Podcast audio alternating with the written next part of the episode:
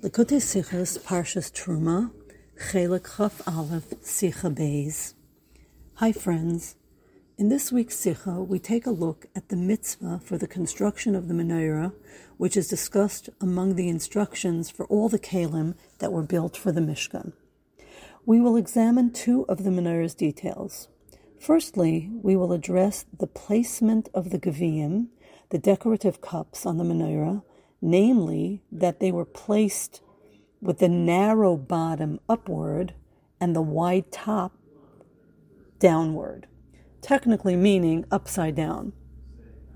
Secondly, we will discuss the shape of the menorah, whose branches were diagonal rather than the rounded semicircular shape as was previously mistakenly understood by many. On the first point, the Gaviyim, the ornamental cups drawn upside down by the Rambam in his now famous rendering, is surprising. It seems unnatural or atypical that the menorah would display its cups upside down. Mitzvahs are usually performed with their subjects in an upright manner. For example, when we say the bracha on the lulav, we hold it upright in the direction of its growth. Same with the atzei shittim, the acacia wood that were used to construct the krushim, the beams in the Mishkan. The beams were made to be used with the wood standing upward in the direction of their growth. In this case, why wouldn't we have the cups right side up? If you turn a full cup over, the contents will spill out. Actually, that is precisely the reason that the cups of the menorah were indeed placed upside down.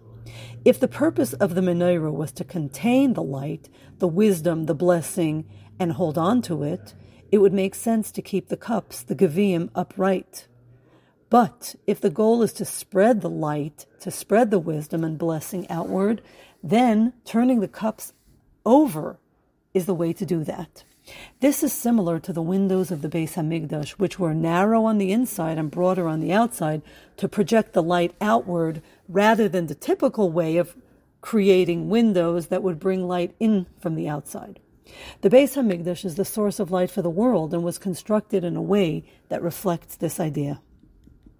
In a practical sense, says the Rebbe, we must all become Gaviyim of the menorah. We must all pour from ourselves gener- generously and sacrificially to shear.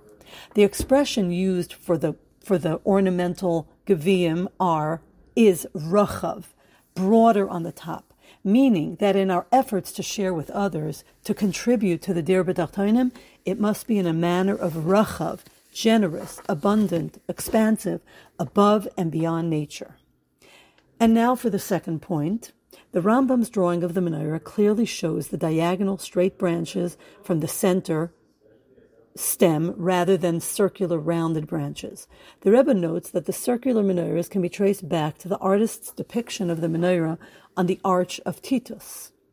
This art was not created to honor Yidden, but rather to emphasize how Rome was successful in capturing Yidden as is inscribed on the arch. The Rebbe implores us to make sure that this fact becomes known, that we fashion our menorahs correctly, as the Rambam showed us, and that we use the correct imagery to teach children about the menorah as well. Interestingly, this diagonally shaped menorah has come to be known in recent years as the Chabad menorah, even according to the national chain store Home Depot, who advertises this on their website before Hanukkah.